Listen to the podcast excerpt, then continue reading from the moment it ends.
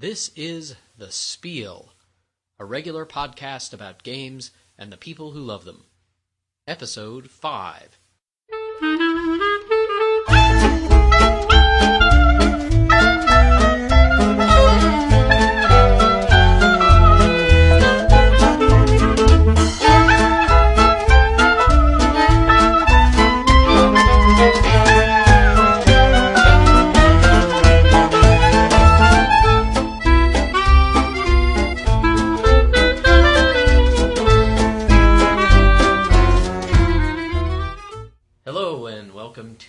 Episode 5 of The Spiel. Five already. Yep. That's amazing. Seems like uh, just yesterday when we started this. Uh, It does. We're a, a sh- this is a show about games and the people who love them. Uh, my name is Stephen Conway, I'm David Colson. and we are your resident game experts. Uh, we're here to show you how to have uh, the greatest amount of fun with the widest variety of games, and, and there are a lot of games out there. Way too many. Um, so let's let's get started. Cool.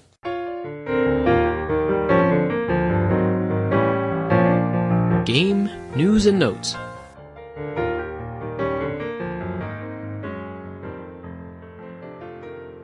This is a segment where we like to talk about upcoming games or things that have crossed our eyes in the last um, since our last episode in the game world. Um, Dave, what uh, what has uh, grabbed your attention since Well, last? I'll tell you what I found out just in the last couple days. It has me going crazy.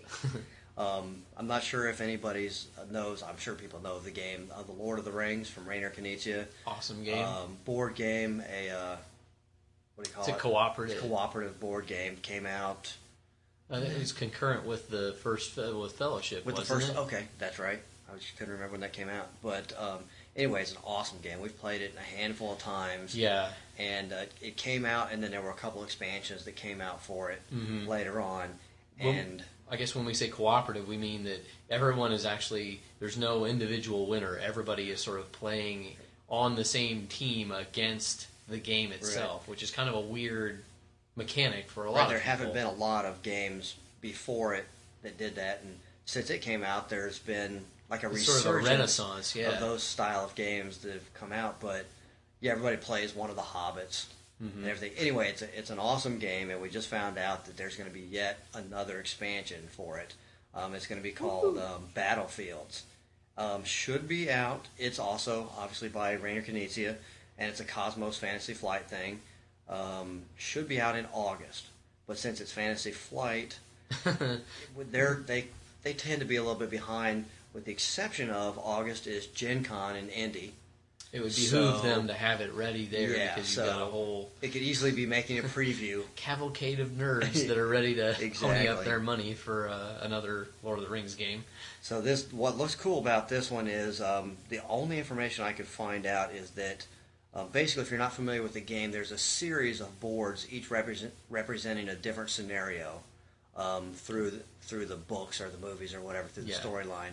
And what this is going to do is it's going to add um, a battlefield board for each of those boards, and on these battlefields, you're going to have evil against good fighting, and the outcomes of the battles will help sway what happens, you know, in the scenario board. That's really cool. Is it adding like extra players that will play in addition to the normal people, or is it just another way so. for the people who are playing to have to deal The things that I've read, Sauron. it makes it three to six, Okay, which obviously the three part, it, there's going to be, you know, a play a Sauron player. There's going to be an evil player. oh really? Yeah, there's going to be an So evil you have player. to, so you have to use the Sauron expansion in order to I play don't. this I one? don't think so. You have to have three. You have to have two players playing the uh, the good and one player or the dark and the light, whatever. Um, but you can choose to play the Sauron with the battlefields, Uh-huh. and the person playing Sauron will run all the battlefield stuff. Okay, Or you can choose to leave Sauron out and play just the battlefield stuff and have you know the person. So it, it looks like it'll be really cool. that's that sounds awesome. I guess that we might need to say that the there was an expansion called the Sauron expansion that Right. while the game is mostly cooperative, it allows one person to play as the evil person in addition to the game board and the sort of mechanics conspiring against the other players you actually have one person who can sit back and just make everyone's life a, a living hell and, and he and whoever does, it's ugly. dave makes a, a good a better Sauron than, than is probably legal It's but that's that just has me really excited. Anybody who hasn't played this game needs to look it up. Yeah And this is only going to make it that much better. Yeah, it's. I mean, it's so unique, and yet to me, I guess the the really cool thing is that it's so well intertwined Oh. with the actual story. It's not just that they've come up with a cool game and slapped, you Lord know, sprayed Rings it with. Lord of the Yeah. Rings juice. It's actually, you know, really It's- tied into the story. It really does feel he, he's managed to capture the sort of drama of the whole scope of the epic story that is, you know, Lord of the Rings into this board game feel that you really feel like, you know, it's going to take an impossible feat of, you know, bravery and, and cunning and all that stuff to actually beat the game because you don't beat it most of the No. time. No, it beats you the majority of the time, but it's I can't wait till this comes out. That's awesome. We'll, we'll have to. The, that um, one will get played pretty much instantly the minute that that's going to hit the list, and then it's going to be right the hell off the list.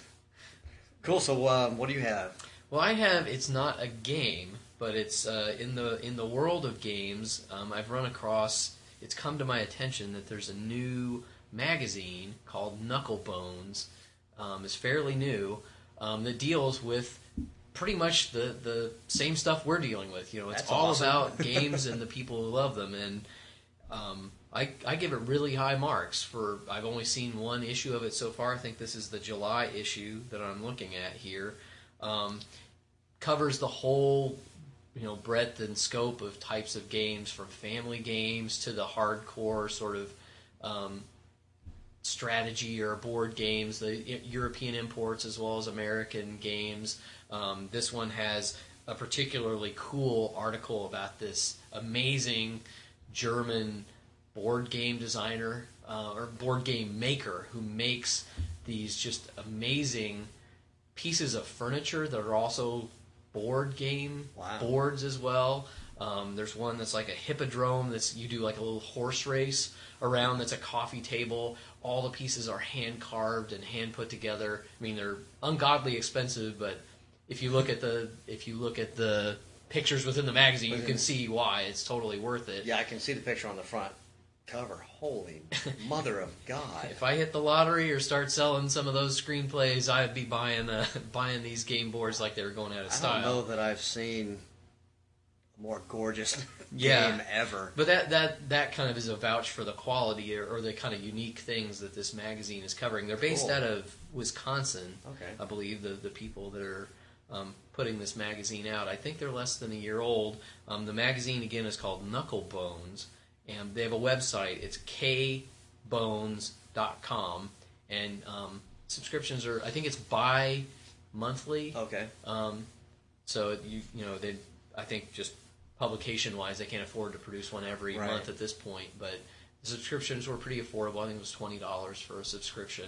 That's Um, great. And just it's got a really good variety. It's got reviews and everything you'd expect out of a sort of normal gaming. I would love to see magazines like this be able to make a go of it. 'cause, Yeah, yeah. man, I mean, that's great. we're sort of definitely on the same side here. You know, we're preaching with the choir here, I guess. But right. you know, it wouldn't be bad to see if we could get some of these knuckle knuckleheads from Knucklebones on the show, maybe in the future, um, because we're certainly um, both interested in supporting games. So check it out. It's uh, I think it's worth at least buying an issue. I think individual issues are six bucks. Oh, that's great. So you know, it's worth worth buying one and seeing if you agree with with me I think or I, not. I think I saw on their website that you know if you get one and you're like you're hooked, you can get back orders. Yeah, I- yeah, get you're right. Back issues. So um, that that's what caught my eye, and I think that's it'll be a great way to sort of supplement if you're listening to the spiel and you hear what we're talking about. Here's a, a sort of print version that's going to give you even more detail on some other games that are in that same world of, of out of the ordinary kind of games. So Well, that's fun. I'm all over that.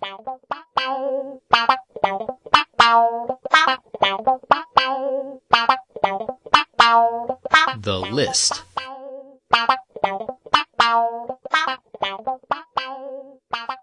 Well, we've uh, we've managed to show some restraint from episode four to episode five here, and uh, we actually have not purchased any new games today. To date, Liar.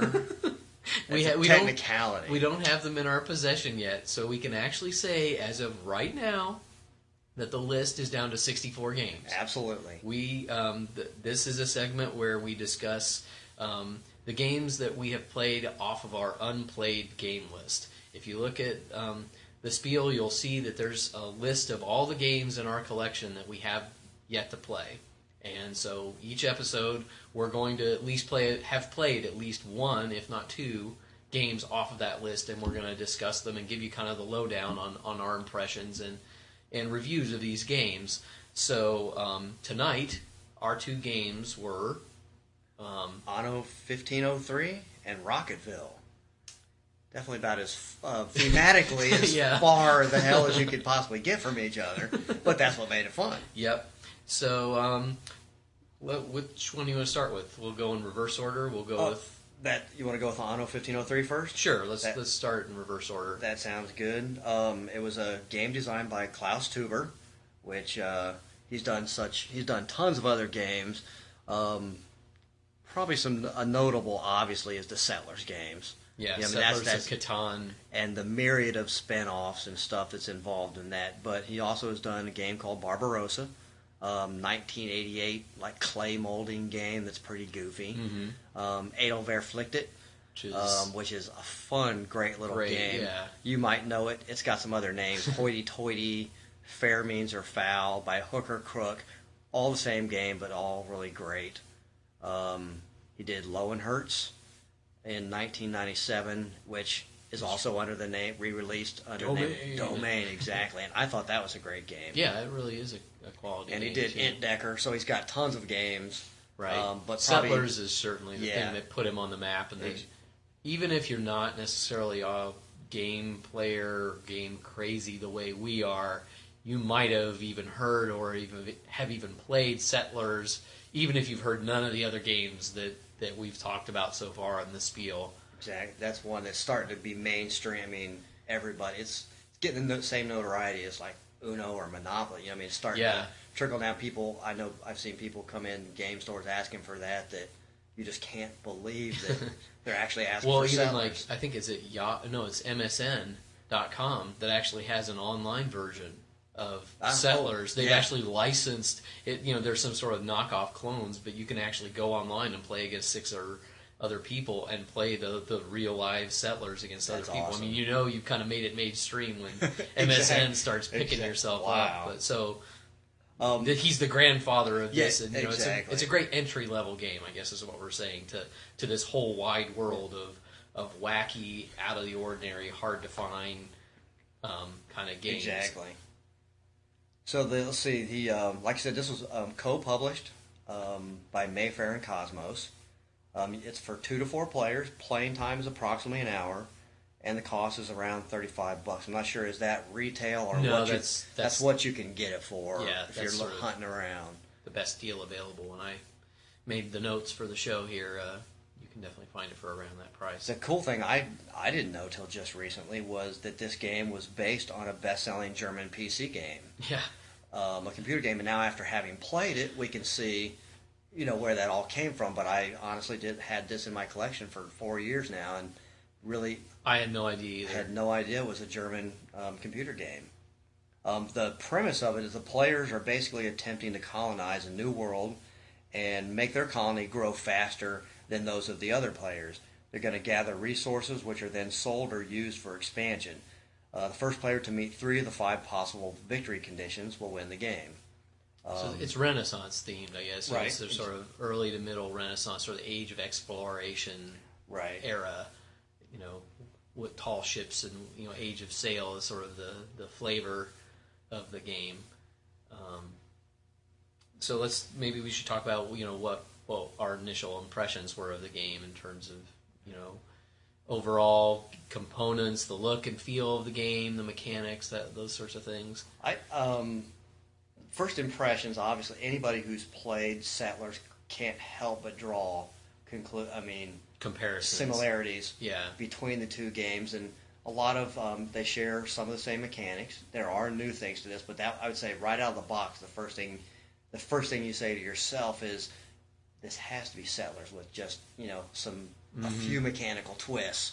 Um, so that's that's the first thing I noticed. The components um, were kind of fun. There were some pretty big, like little wooden ships that each you know person got. We kind of each had our own little player board in front of us where we get to got to put our um, what were not the Pioneers pioneers. and settler and settlers Set- exactly. and merchants and I forget what the other term was, but they sort of progress as the game goes on. and- Exactly, they and- develop and go through. I think they end, go to end up coming to merchants. That's yeah, it. that's right. That's right. Um, so you have a, you have a main board out in the middle that is actually the, the exploration board is out in the middle where your boats are hunting, trying to find islands that are going to be able to produce certain commodities. I think they were spices and tobacco in this particular game. yeah, that The- were out there. I guess that's to me the element that, that ties it so closely to Settlers of Catan, where you have you have different commodities that your uh, your village is going to produce, and that you're out there trying to find to trade to turn into money, so that you can buy buildings or upgrades for your own things, and all that, of course, being aimed towards victory. You know, buying these things will um, you know advance your colony uh, in different ways that'll help you win, the, win the game. But that's certainly, if I didn't just say we were talking about Anno 1503, you could Yeah. definitely think we were talking, talking about about, Settlers of Catan. So Exactly. the sort of gu- main guts of, of the game. Yep, You can't, definitely. you can't help but say this is Settlers. Right. Whenever whenever the first phase of every turn is roll a dice for production Mm-hmm. and take those resources. I mean, from from here till forever, anything that does that, you can't, you won't be able to think of anything but settlers. So But since he's the creator of Settlers, Yeah, he, gets he a, can- he gets a pass on that one. exactly, he can do whatever the hell he wants with that particular mechanic. but um, I'm not trying to think if I'm forgetting any of the basic stuff. Um, There are four. Well, there's four main, four or five main ways that you can win. Five ways that you Five, can right. you can win. Um, either by having a lot of money, or advancing your settlers up to being merchants, or exploring on the board with your Right. ships, which I think we'll probably get into here in just Yep. a minute in terms of discussing what we you know like and dislike about the game. Um, that's the, I guess that's a basic rundown of how the game operates in in general. Um, what in terms of overall impressions, what did you like about the game? Um, well, I, I definitely I enjoyed the game, especially at the onset. You know, it seemed really unique with a couple mechanics thrown into the favorite settler stuff that we enjoy no matter what. Um, trying to think as as the game went went on a little bit more, I think um, there was a few things that we probably weren't super happy with, but I'd say all in all, it was it was a it was a great game, but I'm I'm not positive if it might lose its sparkle over time. Yeah, So I- yeah. uh, I don't. I don't know that I'd say it's a great game, but I certainly. I mean, I didn't.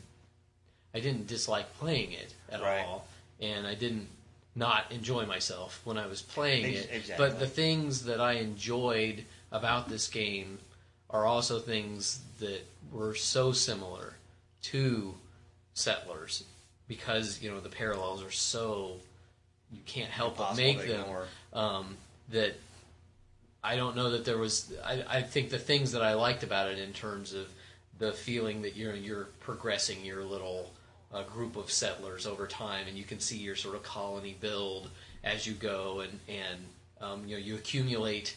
Uh, the different commodities based on the die roll, so there's sort of this sense of tension when it comes around. You know, I've got my tools and my wood, but I need a cloth, and damn you, why do you keep rolling more bricks? Because I don't need bricks, I need cloth. I had enough damn cloth tonight to freaking sew up a. It was.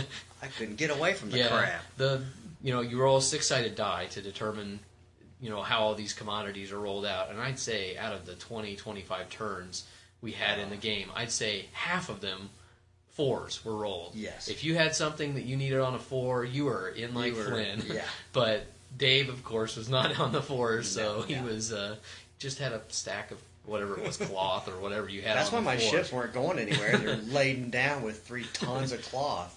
So there, there are things to like about this game. Um, but I think the the sort of segue into the things that we really thought you know might have tripped the game up a little. Um, there's there's some things that, that are hard to ignore Right. when it comes right down to it, and to me, I guess the ships Right. would And- be the first the first stumbling block for this game that they don't quite get over. Right. I, I don't want to say that. I mean, obviously, we've only played it one time, and usually you have to give games, you know, a couple times, everything. But I think we've played enough games that um, there's there are some tiles in here that give you special abilities if you can attain them. And there was a couple tiles that allow your ships to have basically super ship movement. Yeah, And move double the amount that Yeah. everybody else can move. and um, out of a four people, um, you can play the game with four people, but there's only two of those, so only half the people are going to get those, and it's almost always going to be the first two people to have a choice to pick those tiles are most likely going to pick those two, and I I think we we agree that they're just too too damn powerful Yeah. compared to the rest of the abilities. Given that the whole basic, you know, three of the five ways that you can possibly win the game are built around the sort of exploration part of the game, with Exactly. you moving your ships across the board, finding islands that you can, you know, found colonies on for tobacco or spices, and that's the only way you can get those things. If your ships can move twice the speed of everyone else, it's hard to say that that's not just an overwhelming Yeah. advantage for for those players who get those tiles and the players who don't. It's not that they can't compete, but it sort of puts them behind the eight ball within like the first two or three turns of the game. Exactly. I was I was one of the ones with very slow ships. Um, Very slow. very slow ships, and I would I would get a ship finally on the board, and it would be a good four or five turns for me to get to the other side of the board and explore something, so I could maybe find, you know, one of those other um, trade. I can't think of what the I'm not using the right. That's I say colony, but that wasn't the right word for it. But yeah. So, but it would take four in those four turns. You guys could build a ship, blow by me, find something, rebuild that same ship again. We were actually start it- mocking you. It was like we pass you going out, we, and then we get the stuff on the way back, and you're still like, "Damn it, where are they getting all this stuff?" Exactly. It, it was crazy. But um, so I would say that was a huge. I, I would think that every single time you get this game out and play it, it's going to be a race to be the first one to buy the building that gives you the benefit of doubling the movement of your ship, which unfortunately seriously decreases the number of times you want to play it.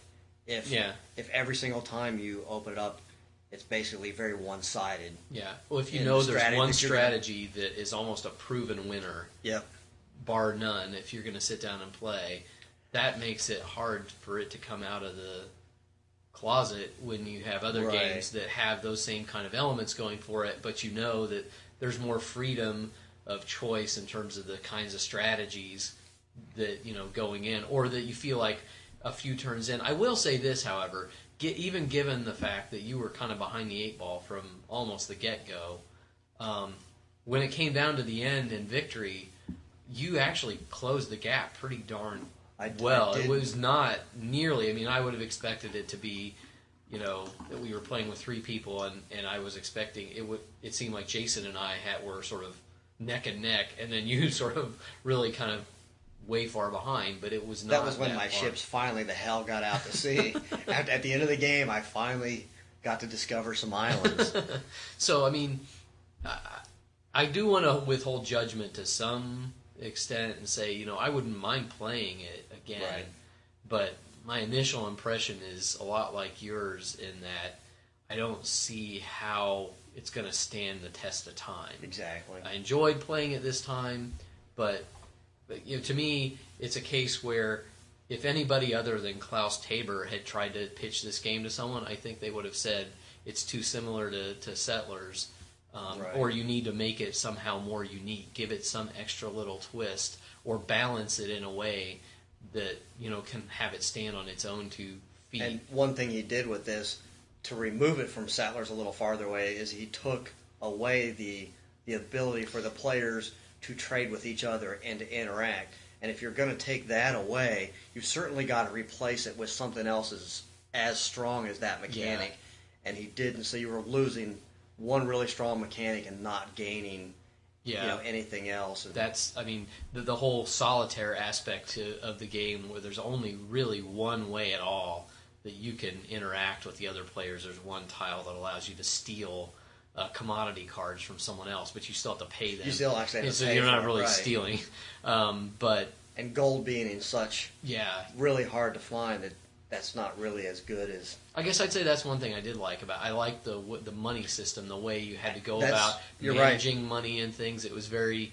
Um, it wasn't totally unique, but it was definitely at the heart of the game. You you can sell some things to your settlers to get to get some money, but you have to use that money then to buy other commodities. And the way the management of right. That's the one thing getting the like too, commodities right? in and out, I thought that actually kind of worked Yeah, it was pretty it was a- well. it was a very neat system of how he did it. Different, definitely different than settlers, But- other stuff. But to me, because you're all, I mean, you almost could play this inside. It, like you said, it's no surprise having played it now that it was a com- it came from a computer game Absolutely. because it has that sort of Totally very felt. linear, very logical. You make these steps, and you could almost play this on your own without Right. even another person, and just say, "I have to win in X number of turns, or I lose." Uh, quality to it, which you know, if you're going to play a game with other people, you want to you want to have some level of interaction interact, there that right. you don't feel like you could have just sat each in separate rooms of the house and kind of played the same game. And there's a I'm, I feel like I'm being overly harsh now, but it but it definitely did did have a bit of that feeling to it. I think it's just because we're we're only being overly harsh because we were expecting.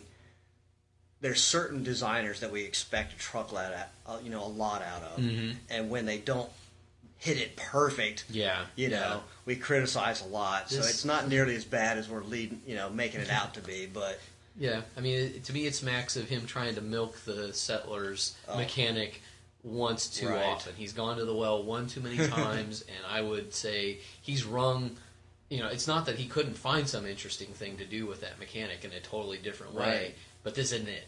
Exactly. It's it's you know it's too. If given the choice between this and settlers, I would choose settlers every time because Right. this doesn't have anything to set itself apart that would make me say, "Play me" rather than settlers because I agree, absolutely, but it's it's uh, it's Off off the the list. exactly. I think one thing we have to mention before we move on, because we promised we would. Ah, yes. Um, our friend Jason, I don't know whether we've mentioned him in past Oh, we- we podcasts or have. not.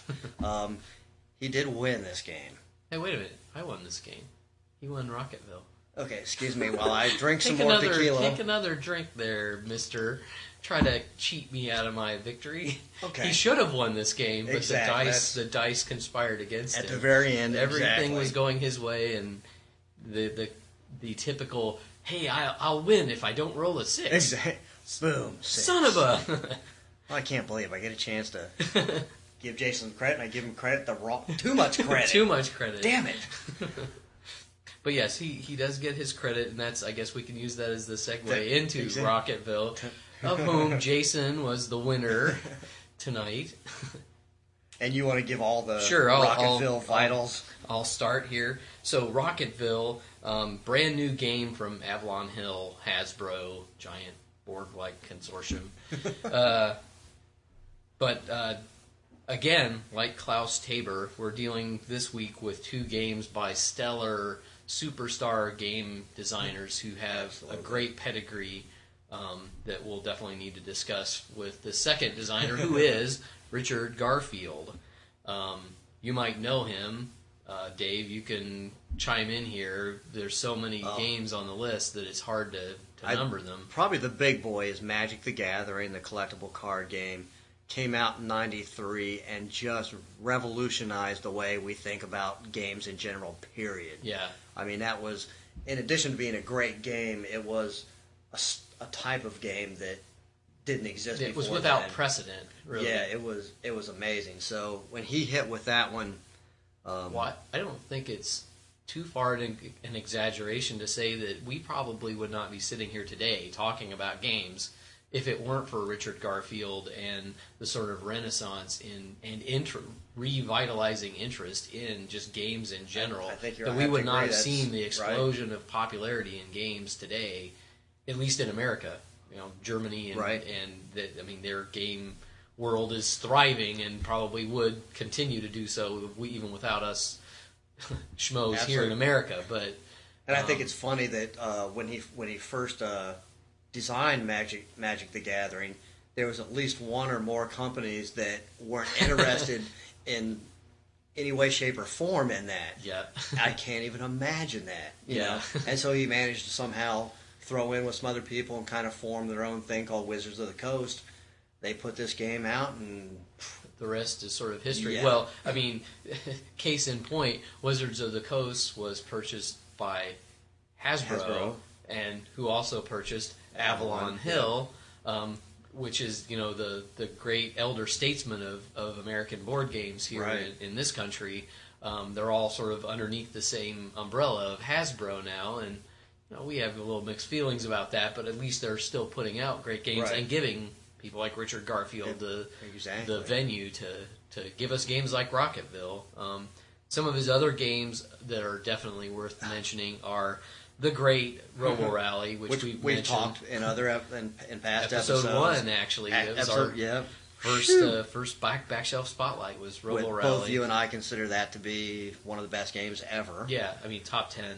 I don't think you could leave it off the top ten list easily. Top five, Right. And I'd then say. you've got he did um, a great w- rework Mm-hmm. of a classic college game that everybody knew as basically asshole, but Yep. he rethemed it and it was the Great Dalmuti, and it is awesome. He put one or two little, Little tweak tweaks. things in there, and it's great. He also did another collectible card game, Netrunner. which I think it's got Which really was- interesting. It, it kind of bombed. It didn't sell very well. Right. That's no uh, slight on its actual merit Exactly. as a game. I thought it was uh, quite a nice game. And uh, Filthy Rich has got one of the most Right. whacked out. We'll discuss that, I think, in future That'll make it, episodes. yeah. But Filthy Rich, let's just say, let's put it this way: it's it's a card game. It's a strategy game, but it all takes place in a three-ring binder. Yeah, exactly. Um, so enough about Richard Garfield's Yeah. background. I mean, we could go on and Oh, on about that for exactly. days, but but it's worth mentioning because both he and Klaus are just high top notch. You know, Bingo. The, the bar is set high when you say it's a Richard Garfield game because I can't think of a game I've played of his that's a dog. They're all No. damn good games. Um, so back to Rocketville, um, brand new, three to five players. Uh, playing time's about forty-five minutes. I would actually say it's if, after you have played it, it's probably even a little less than that. You could probably play it in half an hour.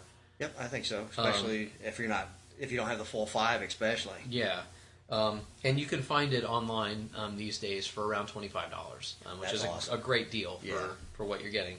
Um, Plus, it's got a cool little silver rocket in it. Yeah. Just wanted to throw that. in. it's all about the, the silver rockets with Dave. If you didn't know that already, you'll know about that when we get to truckloads of goober. um, so the basic spiel uh, behind the game is that um, I'll, I'm reading the canned text here. In the retro future hometown USA known as Rocketville, there's no greater honor or privilege than holding the office of mayor. The goal of this fast-paced game of luck and strategy. Traveling from district to district via rocket, players campaign for votes, making promises, garnering endorsements, and recruiting robotic assistants in a mad dash to win the popular vote and the game. So it's an election game, uh, basically. Um, you are trying to place your little mayor tokens, your little candidate tokens, in the different districts. There's sort of different voter districts put around the board, and you are trying to uh, have the majority in the most of these areas because you'll get uh, popularity points based on that, and that's after all the, the object of the game. Um, sounds kind of simplistic, but I, I think it has a really um, one of it's one of those simple but elegant uh, game designs in terms of Right. the mechanics. It takes literally less than five minutes to explain what you do on your turn. Exactly. You have a, a series of cards that have numbers on them. Uh, some of the cards have colors that correspond to the districts, and some of them are sort of neutral colored. The neutral ones, obviously, you can play anywhere. The colored ones you can play on the districts that you want, or you can play them as neutral cards, but they have uh, lesser values. Um, the higher card. Everybody decides this at the same time and then flips their cards over at the same time. The higher numbers uh, are going to win the um, election, or not the election, but the the contest for that particular. You're, you're swaying the voters in that area, so they're leaning to one way or another. Um, and uh, the person who has the higher number is going to win and be able to put their little uh, token on the board to show that they've they control that area. Um, in terms of the um, subtleties of the mechanics, I think that's where the, the real fun comes in this game, Right. and and has probably the best moment of tonight. And boy, do I wish we had the Oh. mics on. you got to take your medicine and hear Oh. Dave a little bit. We had a little uh, rules issue. Uh, we started this game twice Yep. before we and we actually played three times. Well, we didn't play through to completion, but we started twice and said, you know, something's just not right. It just isn't working. It's so simple, and yet something just didn't feel right about the way the game was playing out. And sure enough, we've all probably had this moment when we've played games where you uh, you think, no, no, I'm playing the game right, and uh, Dave gets back to the rules, and there's this. No, wait a minute. I'm sure I'm. Oh. and then the rest of us just you know burst out laughing and realize, oh, there's a there's a little issue and misunderstanding. So maybe Dave, you can take over here and and discuss a little bit more of the kind of subtle mechanics of, of although it's really simple on the surface, pick a card and just flip it.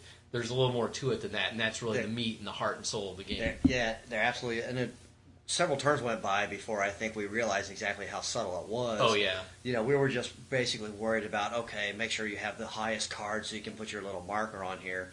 But control, putting your marker gives you control of the rocket ship, which allows you to decide which direction it's going to move, so you can kind of see the future of where it may go and what spaces you may be on versus the cards that you currently have in your hand. And there's spaces that you know, if you play low cards, you're actually going to suffer a penalty. yeah. Not only do you, I mean, some places you want to finish first, but Right. other places, Places you, just don't want to finish, finish last. Exactly. And you're trying to, um, and also, what were those? The endorser cards. Yeah, yeah, that's really There's cool. like a deck of 20 endorser cards.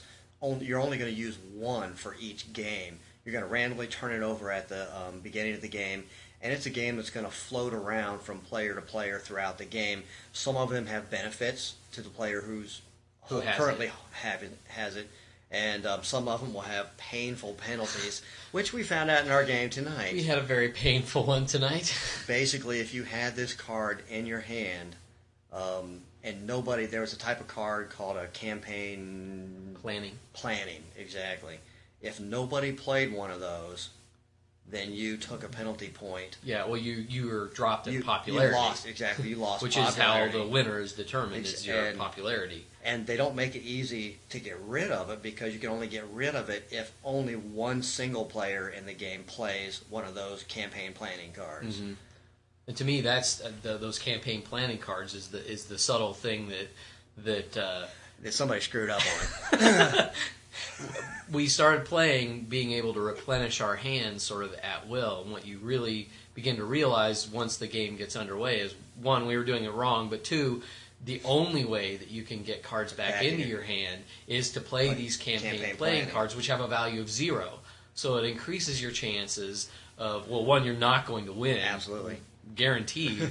but two, if you're on one of those spaces where bad things happen, you're more than likely going to end up having that bad thing happen to you, or you could end up with the endorser who he was he took up residence with me, I think, for most of the game and was pretty comfortable. And the, the fun thing is you can me. you can see the quantity of cards that other other players have, and you can pretty much guess they're going to have to play that campaign you know the campaign planning card soon, because they only have two cards They- left, exactly. and And one so- of them's the planning card, right? Because um, they're dis- it's disguised because it has the, the backing is the same as the other cards. You're never sure what they're going to play until they're down to one card. Yeah, then, then it's obvious. But I th- I think it was just really fun, you know, trying to. It actually for as what there was a lot of interaction in this. yeah. You could see the tension when somebody would play a card and two people would be just sitting there staring Just them waiting, down, yep. just trying to see what did you play? Did you play that campaign planning card? Is there at least two of those out there so I can go ahead and play this one card? It's that great. Does he think that I think I know what he thinks I'm thinking? Exactly. Clearly, Ah! I Yeah. cannot choose the cup on my left. yes. But and the cards are um, the cards are great. They're they're the um, campaign promises, hmm and um, there's a lot of flexibility in how in how you use them um, because they're they're color coded and numbered and. If you play it on this space, it's worth this number. If you play it on this space, it's worth this number. But there's great little sayings, the promises that you're making. like I remember one, it was, "Let's put the common sense back into rocket science." Here's know. one a tax break for cyborgs. And here's here, let's just shoot our toxic waste into space. you know, just all these cool promises. I like this one. Reimburse parents of mutated kids. Hell, I'd vote for that. yeah. I was mutated myself. Virtual fantasy lives for inmates in cryosleep. yeah. I mean, who isn't for that? I mean, come on. you know what I'm getting tired of? Stray robo dogs. So Oh, you know what? We yeah. should have them vaporized. Yeah, totally. Slow global cooling, like that. No, no. I mean, how how can you be against no more ro- giant robot disasters? exactly. And I like two words. Rocketville Casino. I like this one. I, I haven't seen this one before. Uh, fewer food products made from people. obviously you can see we had a lot of fun playing this game. It was mechanically, it was very fun. Um, color wise, the the text on the cards was great. Yeah. Um, it just color wise, color wise, in terms of color, that we have a segue into uh, something we can actually knock on the game, though. right.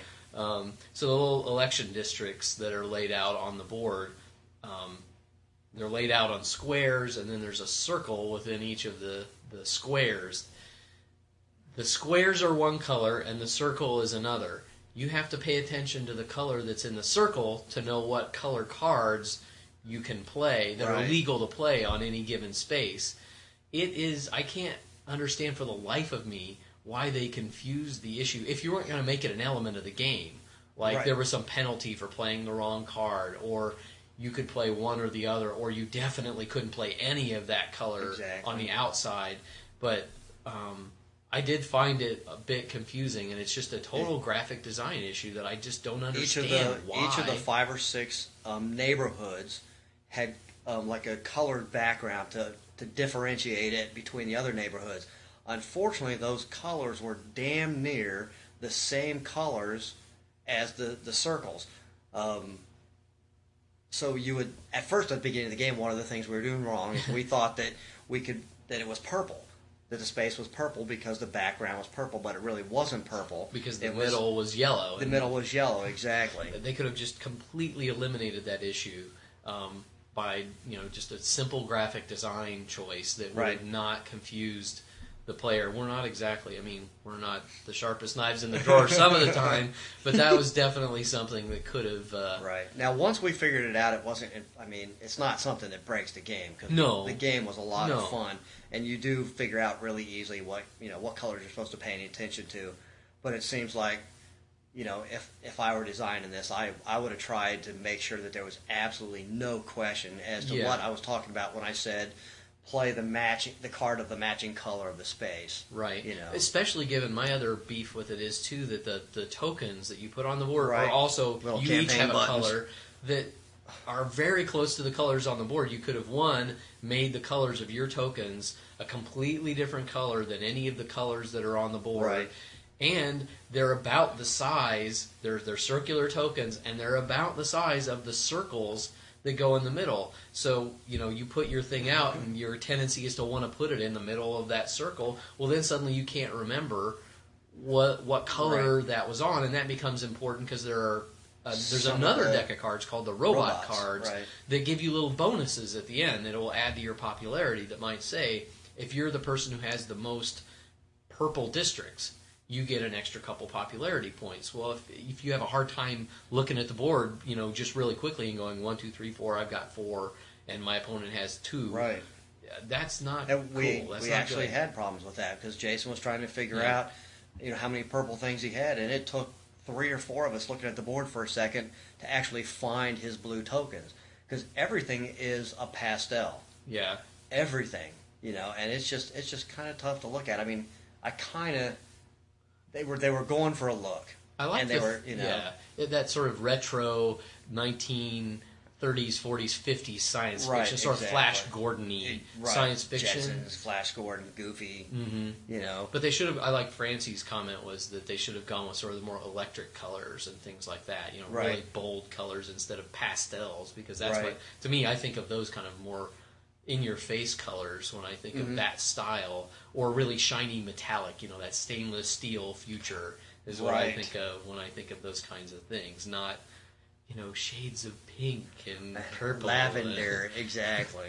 I know. th- I mean, we sound so nitpicky now Yeah, that I'm talking yeah. about this. It Pay no attention to- ridiculous, yeah. but but it, I mean, it does have an impact on your ability to play the game, and you know, it would be hard to not just completely give this a you know an A. I'd give it an A minus rather than an A, or even maybe B plus, A minus, just because of that one Right. little hiccup.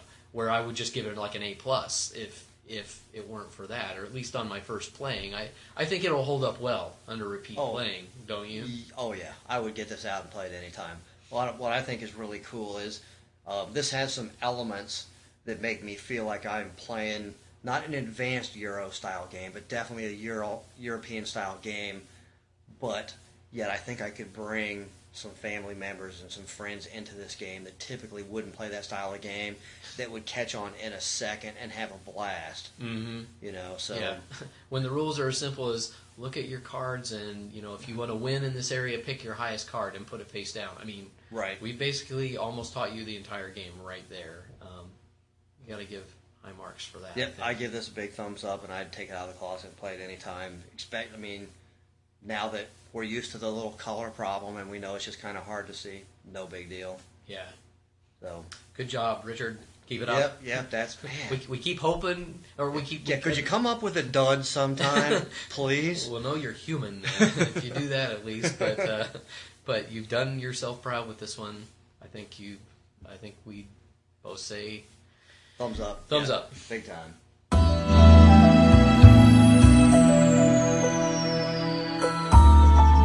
Back Shelf Spotlight.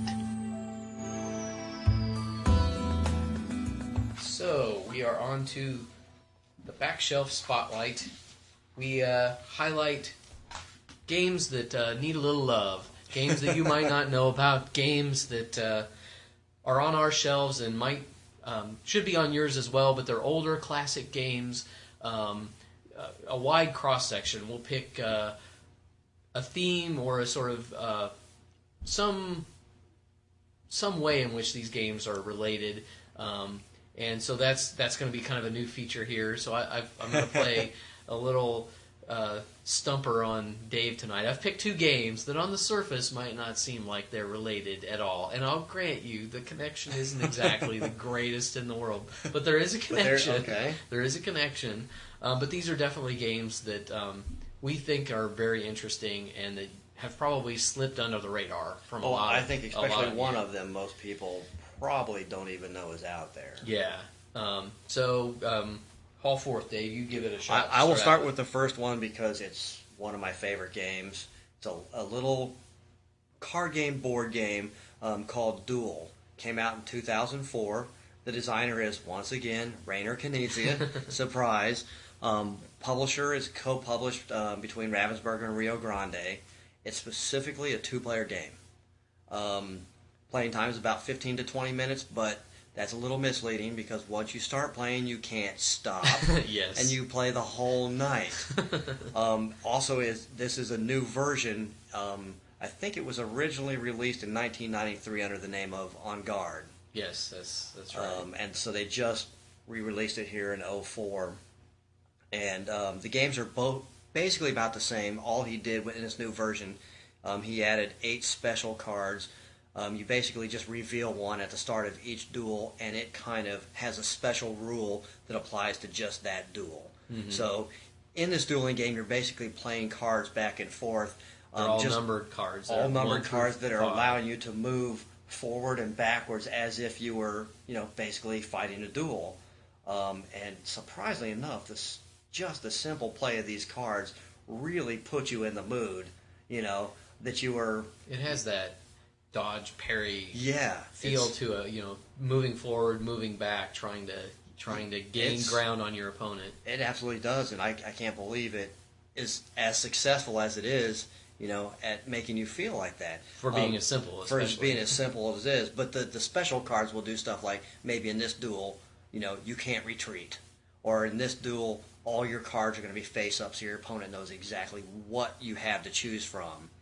You're, Um, you're doing best three of five right duels, best- basically. Yep, exactly. And it's it's um what is the board? Maybe just a, a thin, narrow board. Yeah, it's just a thin, narrow, and like, basically each player starts at one end of one them. foot long, maybe Yeah, not even you s- that long. each player starts at the end, and as you play cards, you start moving towards each other, and then finally, when you kind of get close to each other, that's when the dodge and parry starts happening, where you kind of back up and give a little ground, and then take it back, and it's just great. I mean, there's to me, I guess the thing that I couldn't believe when I played it the first time that this wasn't an old, old, old game because it has a feel of a game that's like been around for a long time because it's so simple and Yeah. you could see you know although all the cards are done up to look like you know fencing cards and stuff like that you could see how maybe this game was invented with just a normal deck of playing cards and you could play it with you know rocks or something i mean Right. it just has that feel about it that it's this there are some games that just have a simplicity to the rules, Yeah. but yet a complexity to the strategy that um, they seem timeless, I Yeah. guess, in a way. And to me, this is a perfect example of a game like yeah, that. this game just has some kind of magic going for it. Mm-hmm. Because I, I haven't played with anybody who just didn't go, wow, this is cool. And it's so addictive because you can play it so quickly, especially for a two-player game. You can sit down and play that best of three. I mean, that's the 15 to 20 minutes is playing three to five duels, Right. Not just you know a simple a single game of duel might take three or four minutes tops. I mean, that's if you're really Once you're very thinking with about it, and your you're move. just throwing out cards. I mean, usually you're playing cards and moving your before you even finish moving your little dueler guy. The opponent's already slamming down a card and going for it.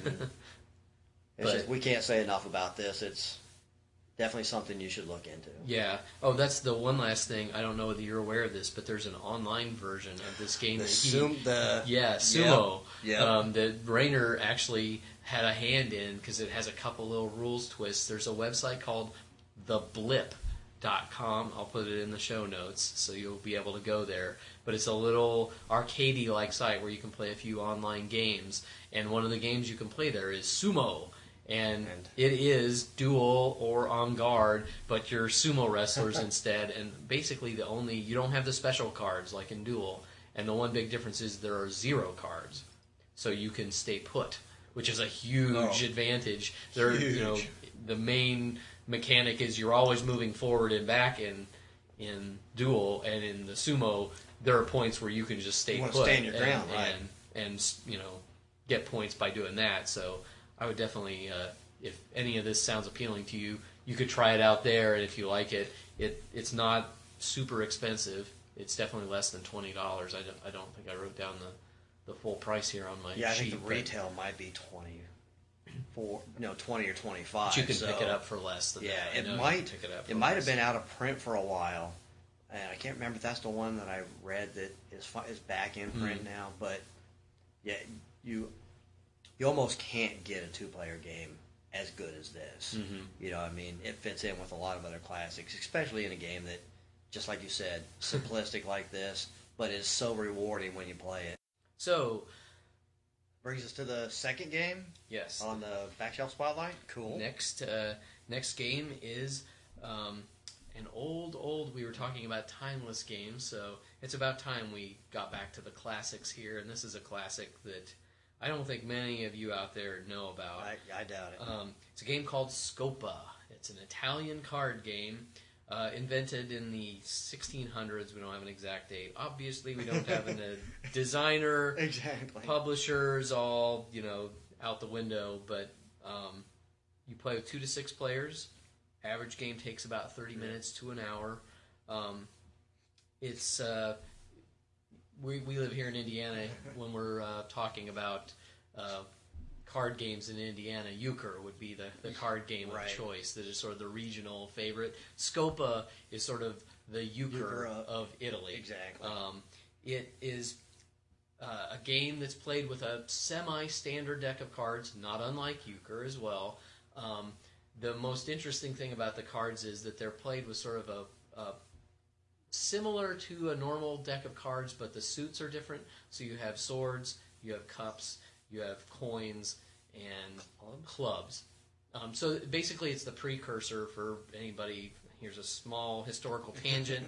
you know, most modern playing cards are derived from tarot decks, Right. divining decks, and so many of the standard playing card games were developed to as sort of secondary uses, or you know, sort of ev- ev- evolved out of um, tarot, Tarot, right. decks. And so this is sort of that middle ground where the suits that if you buy a Scopa deck retain- will sort of look more like a tarot deck and are a little thinner. They're sort of bridge width cards. Right.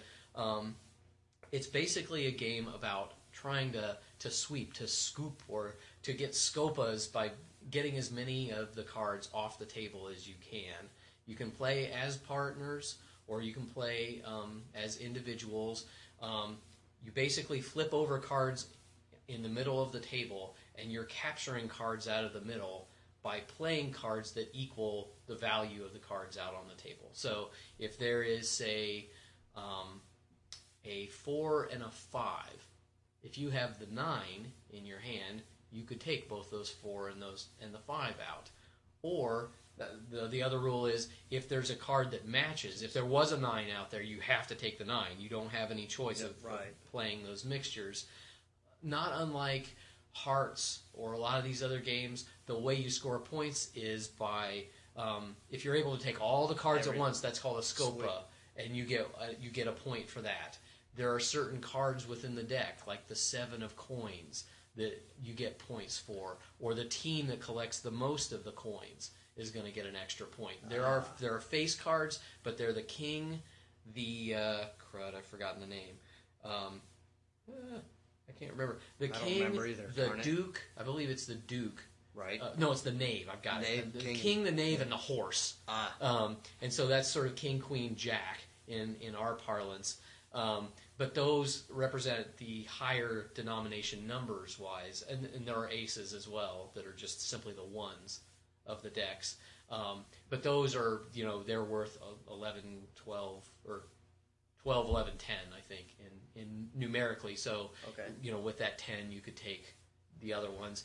It's a really elegant, simple to learn game. It's easy to see why it stood the test of time. I would just totally encourage you to, to seek out a Scopa deck. You can find them online for cheapo nothing. I mean, it doesn't cost very much to, to invest in it, and it Do would they be have a those great decks way. where you can get the rules in English? Oh and- yeah, yeah. Cool. I mean, you can buy just a standard Scopa deck, and Cool. it'll come with the rules.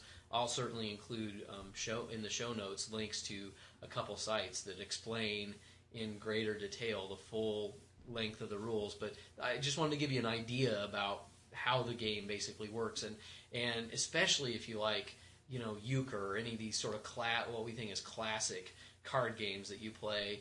This is a game that just totally fits in that in that mode of um, easy to learn. You could teach your grandma how to play this and uh, have a great time playing, or a couple of your buddies in college. And you know, if you need an alternative to euchre or whatever, I think this this should be next on your list. Um, Well, I, I actually have to admit that I haven't played this. I've got three Scopa decks at home, and I have never played it, so I'm looking forward to we should put giving that. this a shot. We should put that up on our our list uh, a little higher because that's I'm not even sure if I have it on my list. It might have slipped through the cracks. holy crap. We've got one that's not on the list.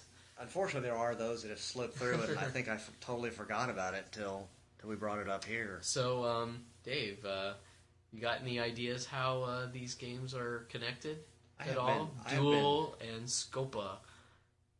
And I have been racking what little brain I have at what four o'clock in the morning, um, and I cannot. I just wild stabs that mean nothing. So I think I'm going to have to give in and have you have so, you let me know. if I if I say that um, both of these games have swords in them, that's the only connection there is. That's it. yeah. Okay, I'm killing it.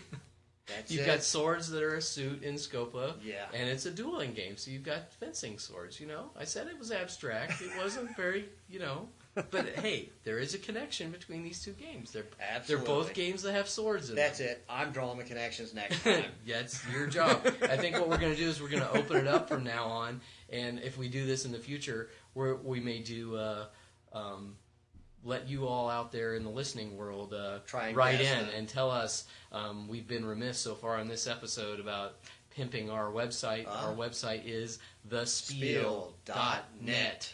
and our, our emails are Stephen at thespiel.net and Dave at thespiel.net. So feel free to drop us a line or let us know um, about any game related questions or if you like what we're doing here, we'd love to hear from you. Um, and we'll definitely continue to do uh, little quizzes like this, and we might even come up with some fabulous prizes for Woohoo! for those people who are able to guess the uh, connections between these games, or um, maybe even suggest uh, topics for Backshelf Spotlight yourself, or games that should be on our list. If you see our list and you think there's something that's not on there, we're actually in the process of putting up our entire list of games. Um, which will bring our unplayed games into perspective, Exactly. I think, a lot more. Uh, we will get a lot less grief, I think, from people when you see how many games we Oh. have played as opposed to have it. Um, but definitely check out our website and uh, let us know what you think. Again, Cool. it's thespiel.net. Cool. You know what? One thing I forgot to mention about that Scopa Mm-hmm. that I, that I always think of that I think is a hoot, and most people who haven't seen this deck of cards, when you said what the suits were, Oh, and uh. clubs is one of them. Oh, They're they're not what you think of as a club. They're not our their typical clover looking club that we have on our deck. They're physically a caveman's club. and the first time I saw a deck of these, I just I thought that was funny as hell. yep. But which I'm gonna have to beat Steven over the head with a club now. For uh, Dave the was like sword giving comparison. me all these, all these like abstract things because I had told him, you know, oh, there's this connection. He's like, oh, was it this or that? And I was like, no, no, you're thinking too hard about it. Swords, man, swords. Damn.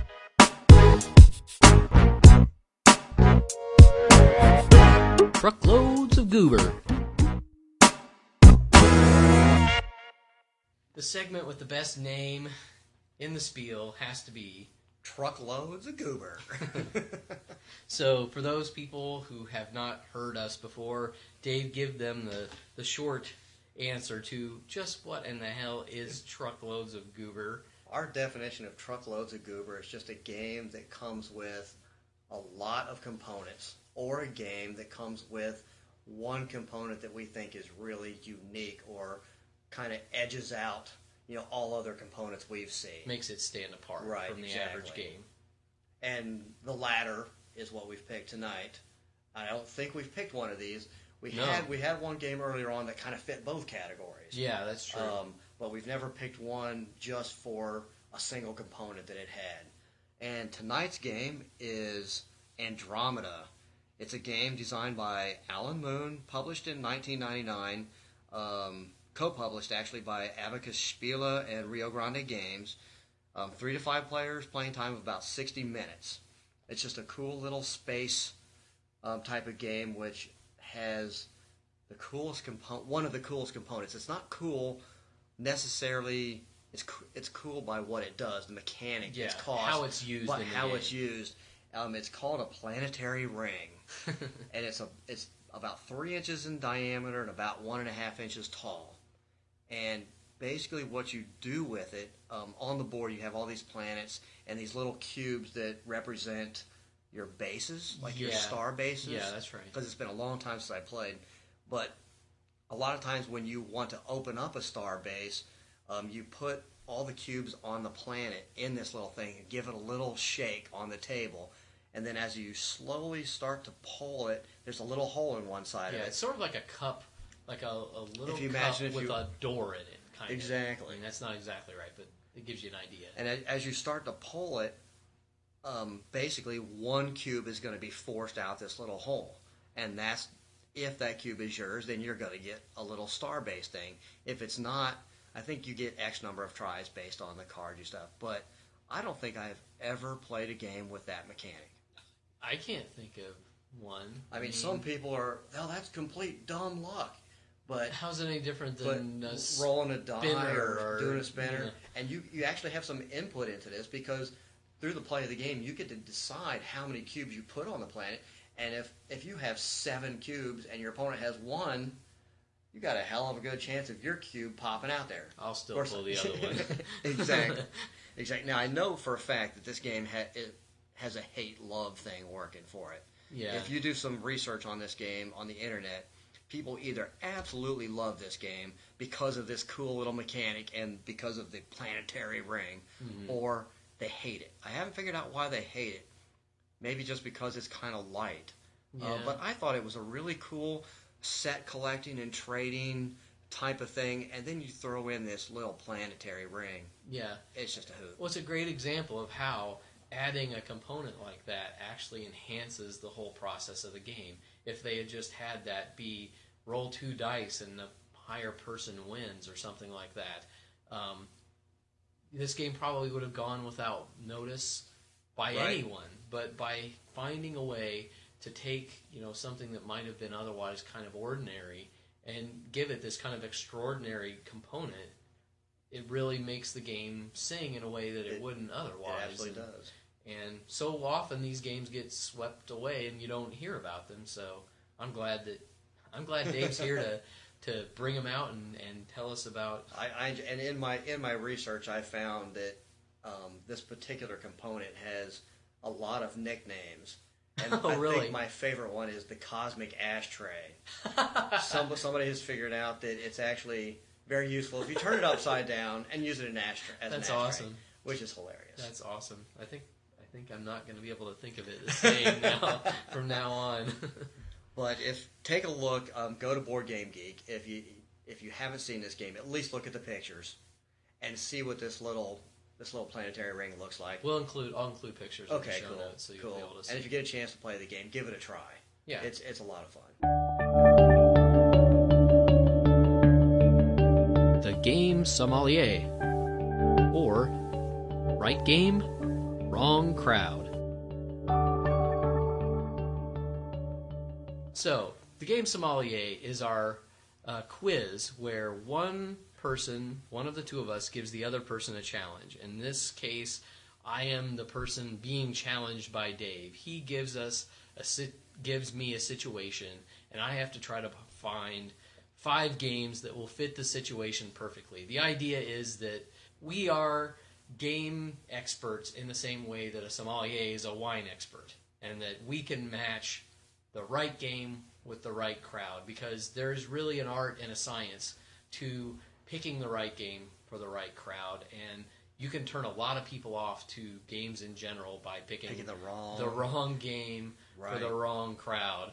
So let me have it, Dave. What's what? Uh, remind me what my uh, challenge was. for- Basically, I I had you look for games that at least eight players could play, not teams, because it seems like when you get a large group of people, the easy way out is find a party game that you can play in teams. So I wanted you to find games that you don't play in teams, games that there would be an individual winner, and games that could be played multiple times over the course of one evening, hmm. so that you know you're not playing two or three hours and end up, you know, almost everybody going away non-winners. You know, so this way you could play several things and everybody has a good shot at winning. And that was pretty much it in a nutshell. Well, it started out. I started out thinking this was going to be way challenging, and then the more I thought about it, they started coming to me. So Cool. I'm just going to dive right in here, and, Okay. and Dave, his job is to give me either the thumbs up or the thumbs down, and, and to give you know give each other the give me the seal of approval. as, you know, I got to earn my stripes as the game sommelier. So first game on the list is Apples to Apples. It's a great party game. Uh, you can play it with virtually any number of people. There is definitely a winner and a loser. The whole game is basically one person turns over a uh, let's see, they turn over an adjective, Right. and everyone else has a handful Handful of of nouns, nouns. Um, and they have to, as quick as they can, put down one of their nouns that they think fits the the category. So you know, the word could be uh, weird, and you could put down, you know, Michael Jackson or, or you know, whatever, or the sun, or they're just completely off the wall. Insane. Any anything goes in terms of the the kinds of cards, and then the person who flips over the adjective is the one who is the judge and decides which one he thinks fits. So you can try to match it up perfectly. Or you could totally just throw it out the window and just pick the one that's the most stupid or the most funny or whatever you want. Or if you're playing with people you know, you can kind of pander to the particular judge. Yes. you know, maybe he the judge is one of us, and we're you know Star Trek freaks or something like that. And you play if you play a Star Trek card, it's gonna get picked. Yeah. You know, Or you could purposely go, well, I know that's a pander to me. Yeah, you knew I like Star Trek, so I am Ex- sure not picking that one. exactly. Um, but that's the first one on the list. It's light, it's fast. You can play, you know, a mul- millions of games in a single night. It's hilarious, and I just think it's, you know, the if I had to rank them, this would be number one on my list of, of things. Yeah, that's three thumbs up. Don't ask me where I'm from. I don't even want to know where that third thumb is coming from. You stay over there, Mister. Ab, yep, you hit it. All right. Perfect. Um, so uh, next game is Snorta. Again, these are both uh, by Out of the Box Publishing. Um, awesome. It- you know, I think it's even better if you've had a couple uh, glasses of If wine. you've been taking a few snorts of something, Snorta is a hell of a lot better. but you're basically it's a barnyard animal noise game. You uh, have little barns with little animals, and you make a certain animal sound, and everybody else makes a certain animal sound. So I might be the sheep, so I go bah, and Dave, you might be the yeah. But you play cards out in front of you with different animals, and the trick is it's a sort of memory game in that you're flipping over cards. You have as soon as you match cards that match someone else, you don't say the noise of the cards that match. You have to say the noise of the animal that the other person is. But of course, you end up going bark, moo, meow, oink. Oh, shit! You know, I can't remember what it is, and of course, the other person's like, They've already gone you know, wolf. yeah. um, it's hilarious. Again, very light. You know, I most of these games you're going to detect a trend here, but especially since you put the restriction of having to play um, multiple games, I think you got to go for something light. And Right. Oh, that- that's the whole To me, light doesn't mean less fun. In No, many no. cases, it means even more fun because you can get everybody involved, and even if you get totally screwed in one game, you're like, I'm going to get you the next time, you stupid pig. um, so there's there's number two. Um, that's also a great pick. You can't can't go wrong with that game either. We we just played that recently, and Yeah. oh, that's Just- just, too much fun. Unless you're just a complete stick in the mud. Oh, I'm thinking. Which, you know, I mean, I know a few of them, Yep. unfortunately. But, you know, unless you're just a stick in the mud, it's just hard not to have fun with this game. It's I just remember so when, we, darn when we first tested this game out at Gen Con a couple years ago. Mm. To see grown adults standing around a table making chicken and dog and you know rooster noises, I'm like, what in the hell is going on over there? And then of course it's like, Yeah. cool, let me the in. tears streaming down your eyes as you listen to people mooing and Yeah, cackling. another great pick. All right. Um, the next two, um, I felt we had to give a little love to the cheap ass people Cool. because we were kind of harsh on them on the last uh, news and notes about James Ernest and his new non cheap ass game. so this seemed like the perfect opportunity to give a little love to the cheap ass game Cool. people. So we've got two cheap ass games. We've got Kill Doctor Lucky and Lord of the Fries. Both just whacked out. Cheap ass games are all low on the component quality scale, but high on the concept and just whacked out. Lord of the Fries, you're zombies in a fast food restaurant trying to fill orders of people coming up, you know, things like the Chickabunga Conga, where you have to have a chicken, a bun, and a drink. Uh, and all the cards are the different ingredients. Is that the one where there's like a vegan delight or some, Yeah, some kind of? yeah. That's so funny. Um, but you can play with up to eight people with that one. Um, it's a hoot. It, it's you know it's a beer and pretzels game in that you can pay attention when it's your turn. You can also have a conversation while everybody else is kind of taking their turn. But it's a great. Ex- it's a good vehicle for social interaction, which Absolutely, you know at the sure. heart that's what any good game should be on some level. I think. Um, Kill Doctor Lucky fits in the same category. It's a, a sort of anti Clue game. You're actually people in the mansion trying to off Doctor Lucky, but you use things like a very tight hat. or the Civil War cannon, Exactly. or a loud noise. So think Clue in terms of you have you're trying to get yourself to be alone in a room with no one looking with a weapon, so that you can off the old Yeah, bastard and, bludgeon him to death with a wet noodle. You know. and it's just hilarious fun. And I think the more people you have, oh, the more fun that game is because it just wackiness ensues with uh, just the, the theme of the cards in both of these games. I'm sort of lumping them in together here, Yep, but I think they belong good, yeah. kind of in the same conversation. Um, so, what do you think of those two? both great. I would love to play those games with with eight people. Yeah, You, you die to get eight people together just so you can play these types of games. You Yeah. know? and and you could play more than one of them in an evening too. Oh, you wouldn't oh. even have to just play Kill Doctor Lucky. You could go from Kill Doctor Lucky to Lord of the Fries, and So I far, you- every single game we listed, we could have lined them up on a table and had eight people and played these.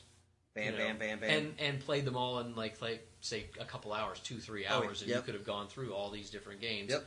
Last but not least, it's kind of funny that we were talking about Richard Garfield and uh, the Great Dal Dalmuti earlier. This is another version of that great classic card game asshole. Uh, this is a, a board game slash card game version of it called Scum, the food chain game. Um, so it's basically a set collecting game. You know, I put down four fours, so the next person has to put down four fives or four sixes. The thing that sets this game apart from the Great Dalmuti, though, is there is a board, so there is a phys- there is a finite beginning and end to the game ah, that is much more set in stone than Uh-huh. with the Great Dalmuti, which can just either go on and on and doesn't does. really have a defined beginning, middle, and an end the way this game does. So you could just sit down and say, okay, we're going to play a couple games of Scum here, and it might take you an hour to play a couple games. So everybody kind of gets the um, to take turns in this one because it's sort of an evolutionary thing with animals. Uh, instead of Dalmuti, where it's your social pecking order from kind of the Pope down to the peon. In This this, one, like you've got the the king of the beast down to Like the little protozoa the bacteria the- yeah. uh, things. But it, ha- it has a couple really cool little rules twists too. I played it fairly recently, and Cool. it actually has a couple things that do make it slightly different, even than like Dalmuti that they found. You know, as most of these games do, you take a kind of core mechanic and you find a little way to twist it. But you know, you I can see people jockeying. Well, I want to be the hedgehog. I'm sick of being the stupid bacteria. Um, again, you can play with I think up to ten. With, Wow. With Scum. Um, so great. there's there's number five on my list. and another thumbs up. Damn, hundred percent this week. Woohoo! I think that's the first A plus hundred percent we've gotten Yeah, so mean, far. those those aren't just good. They're all those are perfect. Earn my, earned my stripes this week. I can I can polish off the metal. So if you're getting it. together with seven or eight other friends, listen to this episode. Get these games. don't do for the love of God, Oh. don't do. Tri- I mean, we, I love Trivial Pursuit, but for the love of God, there are other games out there that are good, and give these a try, right. Give something else good. a chance. Doesn't mean the trivia doesn't have its place, Yeah, but give it. You're going to have so much fun with these. yeah. Um, Awesome. I will put. I've got a couple alternates that Oh, I'll put in the show notes, um, Okay, so people can cool. see that. In case you shot me down on any of these, I think they're worthy of honorable mention. Well, I could go back and shoot you down on something. No, no, no, want- no, no, no, no. I'm taking my victory and I'm running with it. You, you are probably going to jump across the table and hit me now because, you know, I'm raising the bar a little on you here. So my turn to give you a challenge for next week. So, here is your challenge. So you're an eighth grader. You got to do a book report on for your class on a famous novel. But instead of doing the typical boring speech, you decide to find a game based on the book and then use it to help illustrate and explain the story by teaching and then playing the game with your class. You can have multiple copies of the game. It's not that everybody in the Okay. class has to play the same game. The idea is you've got to find five games based on books where the story is deeply rooted in the mechanic or the process Process. of playing Oh, the game. So no pasted on themes, nothing that's just called, you know, Shakespeare, but it says, you know, but then it's like a dice game or something. It's got to Okay. be the the story of the book, or you know, you can go nonfiction or fiction. I'll loosen it a little. I'll be, I'll be willing to entertain things, but I think that you're up to this challenge. Um, in other words, your your teacher has to be able to tell that you read the book by the games that you chose because they're so intertwined Okay. with the story that there's no way to to mistake that. So you she can tell you've done your homework. So I only need to find three of these, right? five. Three? Five. Five. cool. So you may jump across the table and give me a black eye afterwards because I was like, he's going to kill me when I started thinking about this idea. But I, when I started thinking about it, there's there's some cool stuff out there, and I'll be interested to see what you uh, what you I, up looking. I'm looking forward to. I mean, obviously, just like last week, you said there was nothing right off the top of your head, yeah, but then as you, after you started thinking about it, Mhm. you came up with something. So I'm looking forward to this. This will be yeah. fun. So I, you know, I'm expecting an A plus next week. I'm just trying to You figure out if I've read six books, five or six books. Well, you know, if they're colored in or you know they've Exactly. got pictures, I think those count. you Okay, know. cool. Comic books count too. So Oh, that that's a that's a good challenge. That's this should be interesting. the bar has been raised. well, Dave, I think that's I think we've done it The again. magic number five. Cinco. Woohoo! We've made That's it to great. five. I think we're having as much fun, if not more, now that we're underway with this silly adventure. And I hope you all out there listening are having fun listening to us. anybody who's actually tuning in, thanks. It's- Thanks. We're glad you are. Let drop us a line. Please let us know. Let us know because We've had some emails from friends, but we want to hear from those random people out there. I, I see the web stats. I know there's people out there listening. Please let us know. We want to we want to hear from you and, and let us know what even if what you just, like or what you don't like. I mean, let us have it if you think Exactly. we're a bunch of hosers. just send us an email and say, you know what, you guys suck. you know, I mean that that'll help out. we're not a lot. above we're not above wanting hate mail. I guess is what Dave is saying. You know, Exactly. Any mail is good, even if it's hate mail. We're desperate. Please communicate with us. exactly. And if, in case we haven't pimped it enough, our website, of course, is Thespiel thespiel.net. So, without further ado, I think that'll put an end to this issue of the spiel. So remember, whether it's the turn of a card The roll of the dice. or the flip of a tile, You don't have to play to win. you just have to play.